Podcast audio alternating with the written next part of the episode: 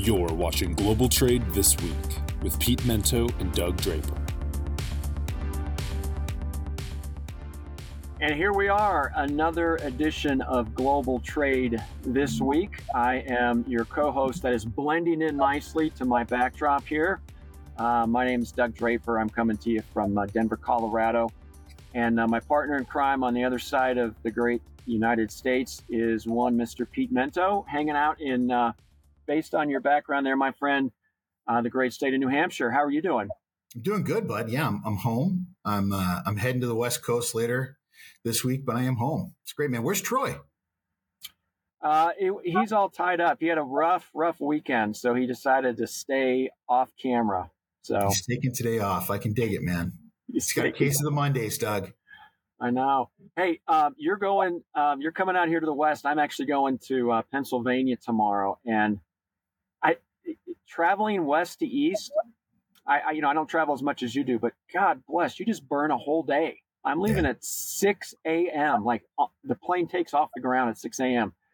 And I have to cut through because I'm going to uh, Harrisburg, Pennsylvania, which doesn't have a lot of directs, and I don't land till like 2:30, 3. Yeah, it's insane. I, I just um, it just baffles me that you just burn a whole day. yeah, the, the, good news is when I head out that way, like I, even though I leave in the afternoon, I still get there. I mean, it's the middle of the night, but I can still get a good night's sleep and hit it. Then coming back, you do you do waste it. You, you leave in the afternoon, you get home at, at midnight, and and you're done. Your whole yeah. day's done. There's nothing yeah. you can do about it. Yeah, it um, is. I was looking at my schedule. I'm like, my God, and I want to go earlier. I will leave at three in the morning if needed to get there. There's just not a lot of choices to get into smaller towns out in uh, in the East Coast. So. Cool though, man. You do anything fun, or just going to go out there for work and head back? Yep, fun. Or excuse me, just work and head back. It's one of those deals where it's for a two-hour meeting that's very important, needs to be done in person, and it's basically two days of travel. but you know, yep. that's that, that certain things in this day and age you still can't do over Zoom or Teams. So that this is one of them. That's why we get paid the mediocre bucks, Doug. Yep. Sacrifices like that. I like it. Well, yeah. speaking of mediocre, this show is not mediocre, Pete, because we bring the heat every week. That was a pretty good transition. Um, and so we'll just uh, roll into your topic number one. Yeah, this is an interesting one. Uh, I watched a video from Peter Zeihan and I followed up by doing some research, some stuff uh, from the usual suspects, mostly um, more right leaning uh, think tanks. There is a, uh, I'd say it's probably like a five year effort now by the United States Navy to be doing less of their power projection on the shipping lanes. So we're, we're a little more focused on I would say preparing for war or preparing for defense than we were on regular maritime projection. The whole point of the old white fleet that Teddy Roosevelt put out there was to tell the whole rest of the world, you know, F around and find out, I guess. And uh, going all the way back to the old white fleet to now, the idea of having a strong Navy is to protect the waterways to make sure that we are able to export our goods and to let other countries to be able to export to the U.S. market. Our market makes up about a third of global trade, whether it's importing to the United States for consumption or exporting to the rest of the world to keep Americans working. And right now, a lot of the vessel traffic around the world, let's face it, it's not American flag. And a lot more of the vessel traffic is moving energy, energy to places from Russia, um, which we don't support right now, and to China, which again, we don't support right now on ships that are owned by Chinese companies, which again, we don't support right now. So you have a country like China who is trying to maintain economic dominance by not consuming a lot, also by trying to maintain a lot of exports in a world who is a little shaky on their relationship with them because they haven't done a very good job of trying to maintain a lot of great friendships. That's not exactly uh, uh, I guess, an equation for success. So the hmm. U.S. has said, what's really in it for us anymore? What's in it for us anymore to maintain these seaways for the benefit of people who really aren't our friends? So we're changing the way that we look at our United States Navy. Um, why would we spend so much money and waste so much time trying to make the the oceans safe for traffic? It's safe for commerce for people who really don't have it in our best interests, particularly at a time when the Russians are doing everything they can to really be painful and hurt a lot of people that really didn't do anything to them. Why does that matter to us, Doug? Well, it mm-hmm. matters to us because of marine insurance and marine casualty. Those big vessels that are worth tens of millions of dollars are moving tens of millions, sometimes hundreds of millions of dollars worth of energy. So imagine you're a ship owner or you're leasing a ship or you're the person that's moving all that oil and you find out from the folks that are marine insurers, I'm not going to insure your vessel and I'm not going to insure your cargo. That's a big risk. So how do you feel about moving stuff that could be stopped by pirates or could be attacked in a war zone? Probably not real good. And that might raise it to a level of risk that might make people think twice if you're in India or if you're in China about purchasing that product. And I think, mm-hmm. Doug, that could become a real problem real fast. And I'll be watching that one closely over the beginning of next year. Yeah. Very, yeah, very succinct. You know, the one piece that um, you brought up there at the end, which I think is more notable, is not the assets, right? You get the vessels and and the patrol and the patrolling, right? A lot of that can be done without having a ship that takes years to build and becomes os- obsolete as soon as it pushes out. Um, but the uh, so so I get that right. You can patrol and and and provide uh, protection uh, where needed and and and where you want without having a vessel on the water, right? Are they needed? Sure. Are they needed in the way that they were in the 50s and 60s in the Cold War? Nope. But the one piece that you brought up, Pete, that I had not thought about was the uh, the pulling back uh, uh of the insurance, right? I, and the impact that that could have. And I don't know where this is going. This is just a comment, right? I don't know where this could go um, is that will the seas become more lawless because the insurance is unwilling to follow the cargo and be part of a part of the cargo? Hey, we don't have as many vessels. It's not in our best interest to go out there patrol areas that we don't have friendlies on either side. So we're stepping away. And oh, by the way, we're not going to insure the cargo because that's a way that we can have uh, economic sanctions. And then what happens to, to the seas? Is it the Wild West out there? That to me is the the bigger potential. Holy crap, what's going to happen there? So the swift, um, you know, the pen is mightier than the sword, so to speak. Um, that may be one way to look at this, but I had not even thought about the insurance piece, Pete, until you just brought that up. Well, consider this, Doug. You know, we, we live in, in the military age of hypersonic weapons, and Russia and China have both. You know, they always call in the middle of something, Doug. China and Russia have both um, they've developed these hypersonic missiles that are so fast that most ship defense systems can't deal with them. Mm-hmm. So you launch these outrageously fast weapons that move at these hyper speeds that could take out a ship. They can take out a Navy ship. They can also take out a cargo ship. Well, we've built them too. And if you're moving an oil tanker or an LNG tanker and it's going across the ocean, we'll knock it out. Not a big deal well, I mean, it's a big deal in naval warfare. But when you're a self sustaining energy country like the United States, which we can become again very quickly, we don't have to worry about bringing in energy from some other place, do we? Mm-hmm. No, we don't. But if you're Russia or China and you have a real serious deficit about generating your own power, this becomes a problem quick. For us, not so much. And something we learned from the pandemic is the need for us to become self sustaining again. And I think that um, this could be part of a much broader, much deeper understanding about where this country is going in the future. And that is the ability for us in a crisis to be able to manage our own supply chain mm-hmm. through that, through NAFTA, through Mexico, through Canada, um, and through our own self-sustaining efforts. So we'll see where it goes, bud. Yeah. Yeah. Good one. Good topic. All right, so we're shift. The beauty of this show, Pete, is that we just go on opposite ends of the spectrum with with some of our topics, and so um, I'm jumping into warehouse and, and real estate, for lack of a better term, and I'm going to try to compare how this was um, after the um, the financial crisis of 2008. So I read um, just the other day that warehouse construction or warehouse starts, as as it's referred, is at a 10 year low.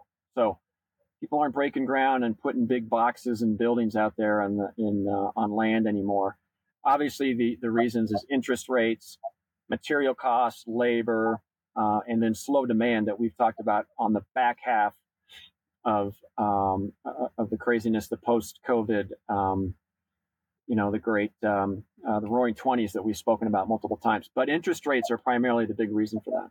So it got me thinking that um, uh, you know after the, uh, uh the the financial crisis in 2008, how the home buying industry. Okay, you got real estate. I'm talking about warehouses, but I'm referencing uh, residential real estate and how um, companies that were building houses, um, uh, individuals that would started companies to build houses, everything just shut down, right? And there was probably eight, possibly ten years where there was minimal new construction going on with any, um, you know, residential, whether it's single family, multi multi-family, whatever it was. And then when things started popping, and, and, and you know, pre-COVID even, there is no inventory. Um, there is no inventory. Interest rates come down. Um, the COVID situation where people were trying to uh, move out to the suburbs and kind of eject from from cities, and the uh, real estate prices just skyrocketed to the point where they haven't really uh, come back down. So my question and thought on this one is: Is that going to happen with warehouse construction and commercial real estate? So I had a friend of mine say, "Nah, here's what's going to happen," and and and uh, he's a professional in the industry, and I certainly am not related to that. I'm just creating the the uh, uh, you know the the example um, that I just mentioned with with residential. But he said what's going to happen is there's going to be infill into these major markets, the gateways, the LA's, Chicago's, Dallas, Atlanta's, the Northeast. If you own a warehouse that's 30, 40 years old, you're going to be in pretty good shape uh, coming uh, coming around because people are going to want to infill and what's available right now that I need uh, they're not going to go out into the suburbs, so to speak. They're going to find existing uh, facilities that are that are already um, uh, are already built, and so it'll be interesting to see um, what'll happen. The other piece is that I think second tier markets, and you and I spoke about this during the port strike when people were saying when LA was jammed, how people were going through the Panama Canal, and secondary markets um, on the East Coast were really gra- uh, gaining favor. So I think in the warehouse business secondary markets um, are going to continue to um, to increase. So it's interesting. My whole point in this one, Pete, is will commercial real estate follow what happened post 2008 with the residential real estate? Part of me says, yeah, we're going to be in a bind in four or five years out because people aren't building anything now. And part of me says, I guess we'll be okay.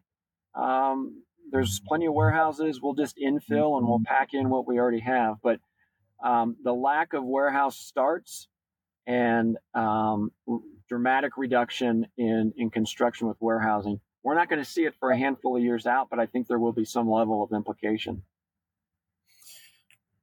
I have been listening to a lot of podcasts and a lot of people a lot smarter than me talk about this, probably over the last couple of weeks. Seems to be like a topic du jour, man. and, and the, the the opinions are so all over the place, you know. You've got people who are saying that when interest rates come down, there's going to be this rush to start building warehousing. Um, that there's going to be people who are going to try to take what's been like like um, you know office structures and stuff. How can we convert this to warehousing? I'm like, wow, really? You know, like so you're saying like like office space that's out in suburbia or office space that's that's currently you know zoned someplace like how can i turn into warehousing? Okay. You know and then other people who are saying that um, inventory is going to start to evaporate eventually and because of the way that that we are in this post-pandemic world that people have gotten smarter about supply chains and it's not going to be as necessary. And then i heard this really good argument lately that e-commerce has made warehousing so much more important that that's going to maintain this kind of level that we're at now of this desire to consume warehouse. I was like, oh, that sounds pretty good, you know? Um, man, I got no idea. Like this is, this is, there are so many great arguments about this topic mm-hmm. that I, I'm, I'm just in the muck and the mire on this one. The water's so dirty. I think I'm going to need to see when interest rates come down and how people invest in it I'm going to need to see a little bit of traction on this before I can really get an opinion because I don't know what the hell I'm talking about. And people's whose people whose opinions I really respect on this, they all have such different opinions because I really like that, you know, talking about the e-commerce side, that really has changed so much about how we manage and what we do with warehousing, you know, and how people need it more than ever in places that we never needed it before. But then I see how these big behemoth warehouses have become so important in different ways. I'm I'm just turned around and confused about all of it. Mm-hmm. Um, but yeah. it seems like that's you know, is, am I wrong or is big warehousing has just been so profitable for the past not even before the pandemic. People were printing money that had great warehousing. Yeah. Well, well, main thing of warehousing, from my opinion, it's a real estate play as well. If you own it and you're a service provider, you can really position yourself in a strong. If you're just tied to leases, which is where a lot of people are, and our our uh, company has some ownership in buildings and we lease buildings, mm-hmm. um, that's a whole other a whole other deal because the ebbs and flows of the economy can really impact it. But I think I think the secondary markets are going to be the winners and the beneficiaries of this because, like you said, with the e-commerce, if you want to play in the Amazon space or anything else in the two-day shipping, that is, um, you know, kind of the standard now. You need to be in Salt Lake City. You need to be in St. Louis, Missouri, and things of that nature. Um, even Denver, Colorado, in, in, in that instance. So I think the third, second, and third tier markets are going to really benefit, and the infill, like my friend had indicated, um, the the gateways will take care of themselves. But interesting to see whenever the interest rates come down, is it going to be a building frenzy, frenzy again, or um, or not? But you're right. There's a lot of uh, a lot of smart people with different perspectives. Well, I've always go to you for this stuff, Doug. So if you're if if you're equally a little bit turned around on it, I guess it makes me feel a little better about where it is. Yeah, yeah. So cool. Well, I'm going to do the halftime intro because I like yours. I want you to, to, to jump on it. My halftime is just a quick uh, uh, a quick snippet, but it's brought to us by uh, Cap Logistics. We can't thank them enough uh, for giving us what I call the soapbox uh, every week. We greatly appreciate it, and um, please visit caplogistics.com. So halftime, Pete, both of us have a little bit of a sports theme, but I'll let you go first.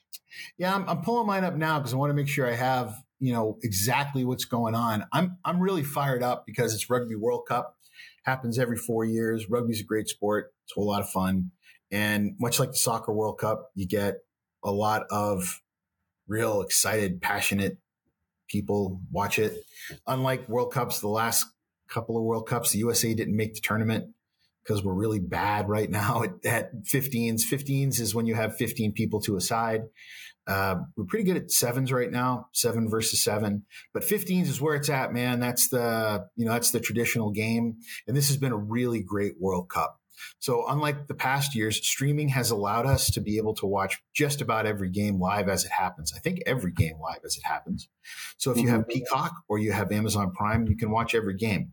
Um, and boys, it's been a great tournament. So the the Irish team right now has been extremely dominant, as has the host team France and England. The nation that created the game has been excellent. We haven't seen the dominant play of New Zealand, who's sort of like the New York Yankees of rugby. Everybody mm-hmm. loves New Zealand because of the haka, and most people love Australia as well because of their, uh, I guess, entertaining passionate, kind of um, loose, exciting play. But mm there's teams that people that learn to love rugby, like everyone loves Japan. You know, we love watching Japan because they're the little team that can. And every once in a while, they beat one of those big teams, and and we all sort of root for them. And what's wonderful about rugby is a lot of these folks they play on professional teams together.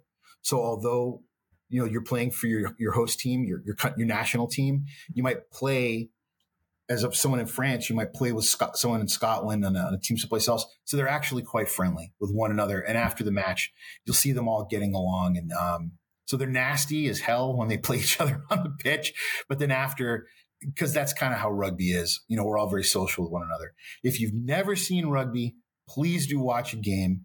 And it's looking like this could come down to a, one of the best finals that you're ever going to see because the teams that are dominant this year are teams like England and Ireland and France and, and Australia. You could very well have some of the final teams being like England, Ireland, England, France, England, uh, you know, Ireland, Ireland, France. If you had like France, England, are you kidding me? I mean, these are countries that have been at war for a thousand years. This, this, this could be, this could be some of the greatest uh, rugby finals ever. The play has been outstanding. It's been positively wonderful watch. And for those of you who've never seen it before, you can learn the rules in about 90 seconds. There's not a lot to it. And if you love football, you'll love rugby. If you love soccer, you'll love rugby. And if you just like to watch people who are incredibly athletic, you'll love rugby. So game moves quick. You only have to invest about an hour and a half, two hours to watch a game.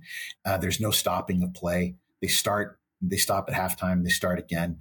And I think you really enjoy it. So do yourself a favor. World Cup will be in America, I think in about 10 years, eight years. I know it seems like a long way away, but it's not. So please do give it a watch. And because you and Keenan are in Denver, the USA national team is based in Colorado. That's where everybody trains. Um, the national team is there. And I know they didn't make the tournament, but they are very good, uh, particularly at sevens. They're incredible athletes.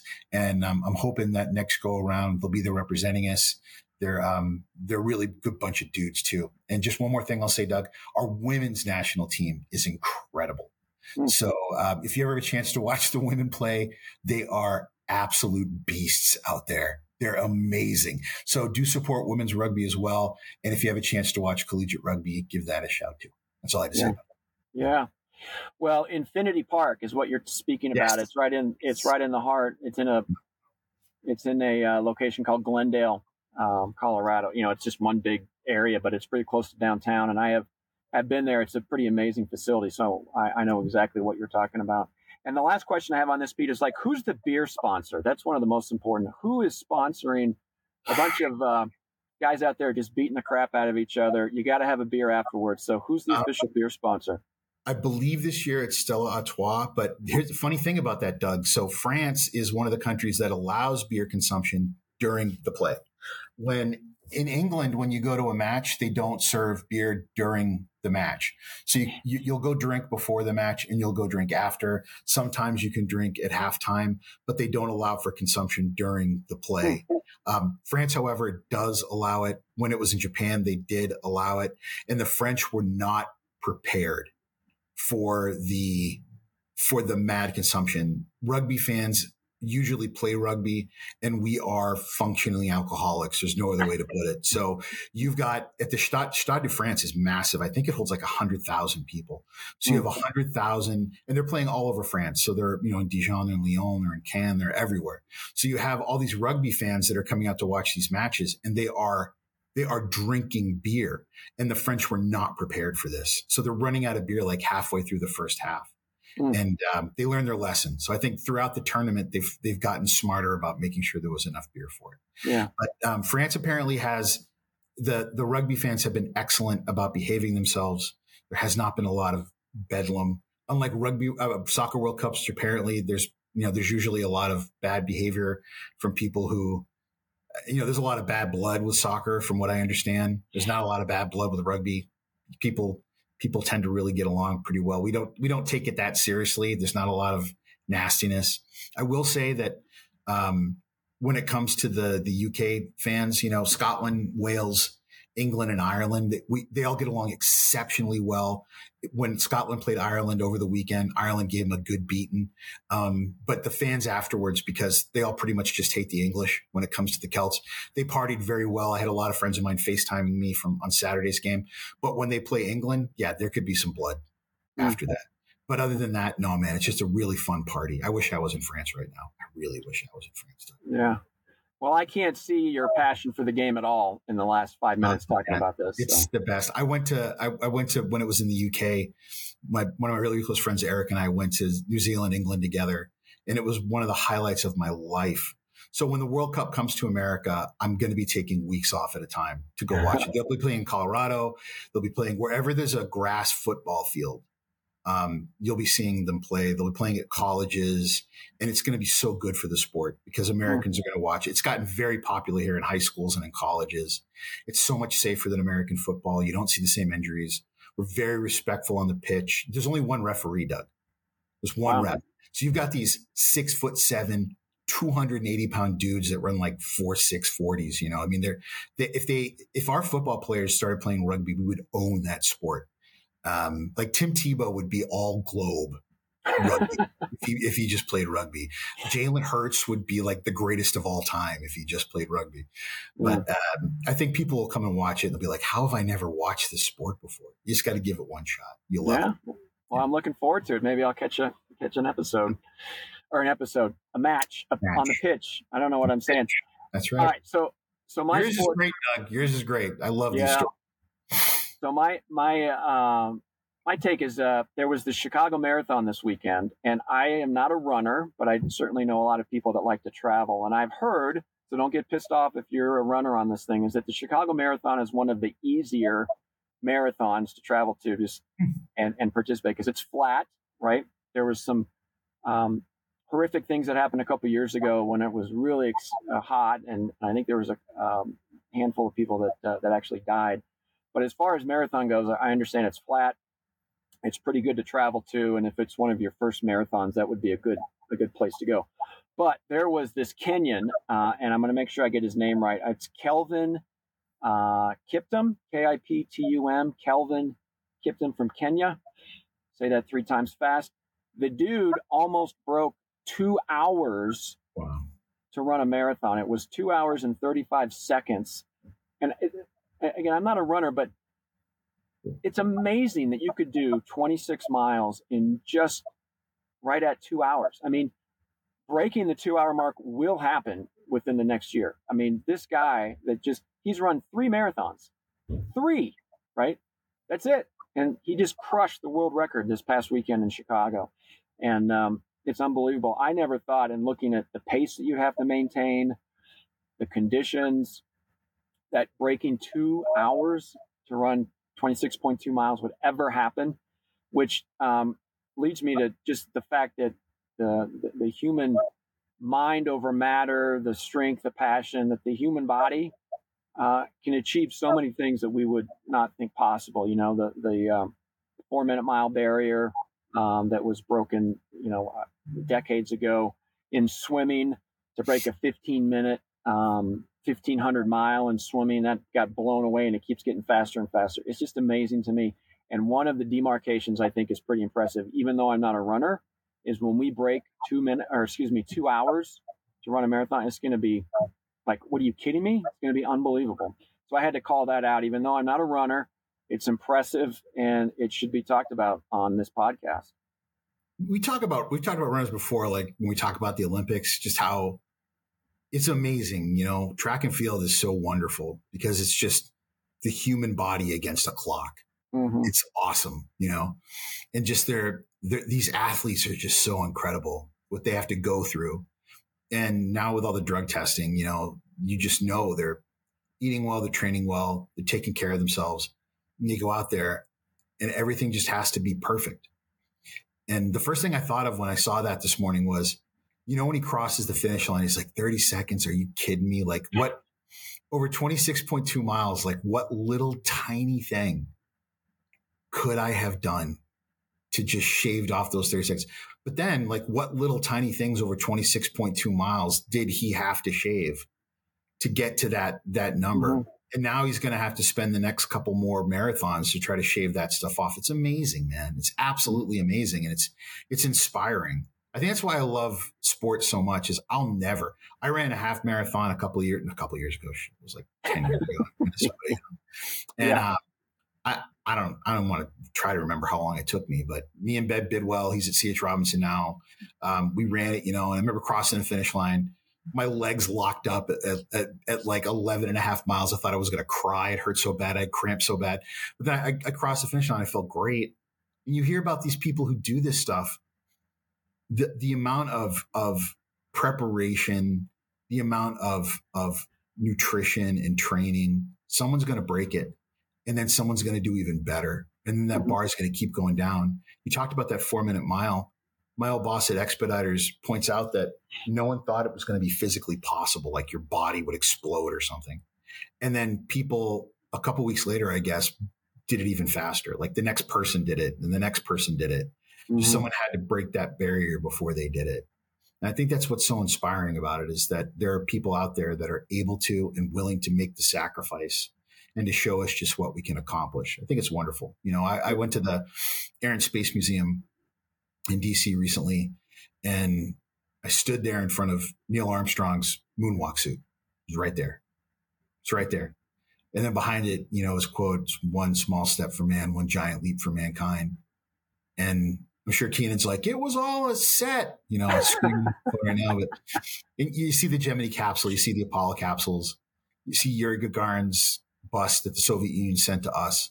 And you just think these are people that they did it, you know, they, they did it. And it's inspiring when we think of all the little things that we, we try to get through on a day to day basis. These are human beings that did it. I just mm-hmm. think that's beautiful, man. It's beautiful. Yeah. Very cool. All right. Well, let's move on to the second half. Obviously, uh, halftime by brought to you by Cap Logistics. Uh, appreciate their support. CapLogistics.com. Pete, uh, I open. So you get the, what's your second one here, brother? You go. Yeah. So second one, hey, pat on the back to global trade this week. We're right again. Uh, the World Trade Organization had to readjust their numbers for where they felt the uh, global trade growth would be for 2023. They're wrong they've had to adjust it down by 50%. So yeah. their their number for um, global trade growth was down. They believe it's going to be 0.8 Earlier this year in the show, when we were looking at the numbers, we're like, "Oh, you were you guys are so wrong be ashamed of yourselves with these numbers. What are you all smoking the crack? And uh, turns out we were right. Um, global trade growth is way down. A lot of that has to do with our uh, our friends over in China just not able to hit their growth numbers, not able to hit the export expansion numbers that they had set for themselves. Another big part of that, of course, is inflation. Inflation is just kicking people in the behind all up and down the globe. It's not just here, it's everywhere. So the inability for people to consume to the degree that is necessary to expand trade is just a lingering problem. And it will remain a lingering problem. So the problem I have with this, Doug, is they've still got these insane numbers for next year. But they're talking about 2024, like inflation suddenly just going to go away. Like next year, inflation's just going to take a holiday. Like, oh yeah, oh, so 2024 is still looking great. Um, we're keeping 2024 right where it was because Santa Claus is going to come and he's going to deliver to the Fed some magic inter uh, non-deflationary issue, and deflation is going to go away just mysteriously. It's all going to be great. You know, so they haven't adjusted the 2024 numbers or 2025 numbers at all, and that's why I wonder, man. Like maybe finally at you know 50 something years old, maybe I should just finally admit that all these pro, you know, prognostications that people make are just utter and complete humbug. Mm-hmm. I think it's time we just do it, bud. Yeah. Yeah. Well, what's the incentive to change things a year and a half out, right? There's the forecast. They threw it out there. I don't want to backtrack quite yet. I mean, who knows? The thing that happens, this is unrelated to that topic to some degree, but the speed at which things change and pivot is so fast right now. If you look and, and we, we spoke about the um, you know, the roaring 20s, the 2020s post COVID, and how that was just, you know, rah, rah, rah, everybody's just eating and gobbling and consuming. And in 1920, that was like seven or eight years before the Great Depression happened, right? And the, the roaring 20s of 2020, that was like 18 months, right? And things dramatically change. So, what happens in 18 months from now could be just, I don't even know. It could pivot. Things just move so fast that um, providing visions two years out is uh, is, is poppycock. Like, what's the who? There's so much that can happen between now and then. Where 75, 50 years ago, it would take years, a decade to make change, and now it happens within a matter of months. So I, I don't. It doesn't surprise me that they're not changing for 2024 or 2025. It's easier to come back and say, "Oh, things changed a little bit. Now we're going to adjust it." So how was I supposed to know? How, well, you, you take you take so much pride when your stuff accidentally is right. Yeah. And I mean, on on this show, whenever I speak, you know, I gave a speech last week where I was the first to admit. I mean, there was crap I got wrong in the pandemic. I'll admit it. I didn't know. And the mm-hmm. stuff I got right, you know, I'm, I'm not going to sit there and beat my chest about how brilliant I was. I got crap wrong too. I got lucky. What are you going to do? Yeah. Yeah. Cool.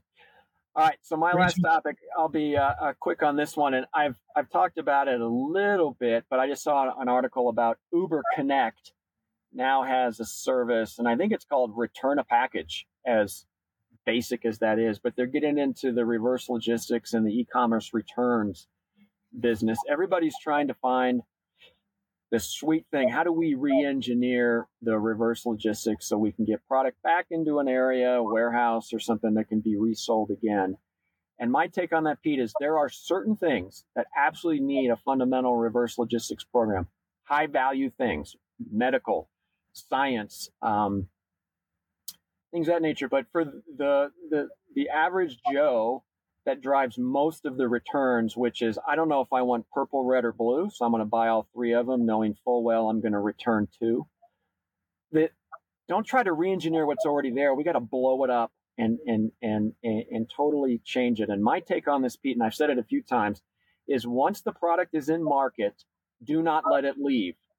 Find other ways to sell it, uh, repurpose it, uh, or donate it to some degree, right? I'm not saying you got to push all this Lululemon stuff to, uh, um, you know, to to to, to um, homeless people or things of that nature.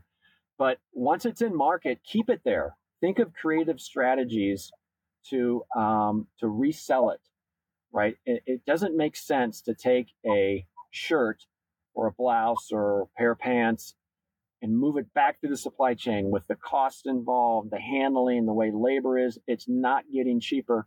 Keep it in market, right? Um, and then you got the Uber guys, and I think it's great. I'm, I'm, I'm a fan of Uber. I have nothing bad to say about Uber, but you're going to show up to return a pair of Lululemon pants, and they're just going to give it to you, right? And they're going to be duct tape in a package, and you can't figure out if it's right or wrong. Is it broken? Do I have all of whatever I'm supposed to be returning? And I got to go pick up some other people. So I'm going to throw it in the back seat or my trunk. And it's going to be two or three days before I get to an area that is uh, convenient to return it. So I, I think they just, they, we need to blow up the concept of a reverse logistics for general um, uh, merchandise that's purchased. And I will say that Amazon and Kohl's, in my opinion, have come up with a brilliant strategy where you can take your Amazon returns to a Kohl's store they basically click a couple of buttons, they scan a barcode that you print from your home. Then they give you a $15 or 15%, 20% credit. And when you walk out the front of the store, because the, the returns is always in the, in the very back by the bathrooms, you got to walk through the entire store. You're going to buy something. So the, um, uh, you know, the initial mile, if you will, on the return is handled by the consumer. They're physically taking it somewhere. Um, and that, that's a brilliant idea. Um, and I think there's more creativity of how do you keep stuff in market. But my whole point is that Uber's trying to help an existing model. What needs to happen is a disruptor to come in and change it. And my solution is keep the product in market. Once it gets there, do not attempt to pull it back out to resell it because you're just throwing away money. Um, so kudos to Uber for coming up with uh, with a solution, but uh, we got to blow this thing up and really think about how we manage returns in a different way.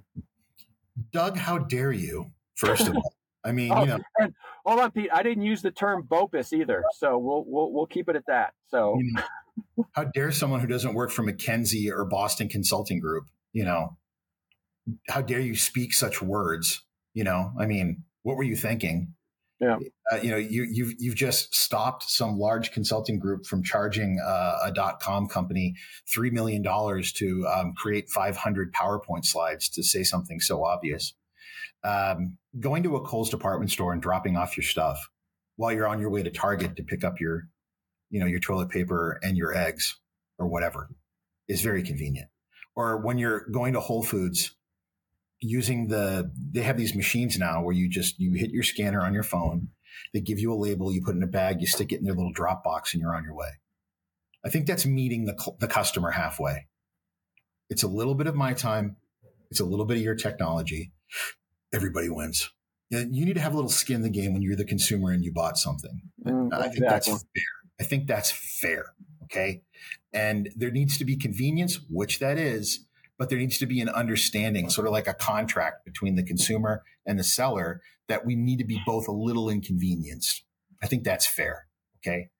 Um, and the idea of all these companies now, like you said, Lululemon, Lululemon has a lot of, of, um, I guess you call them like, uh, outlet stores, you know, all over the country now. That the ability for us to clean, disinfect products, put them back out on the shelf relatively close to where they were returned and sell them at a discount so that you're actually making money on that return. It's exactly what you talked about. Mm-hmm. What's the problem with that?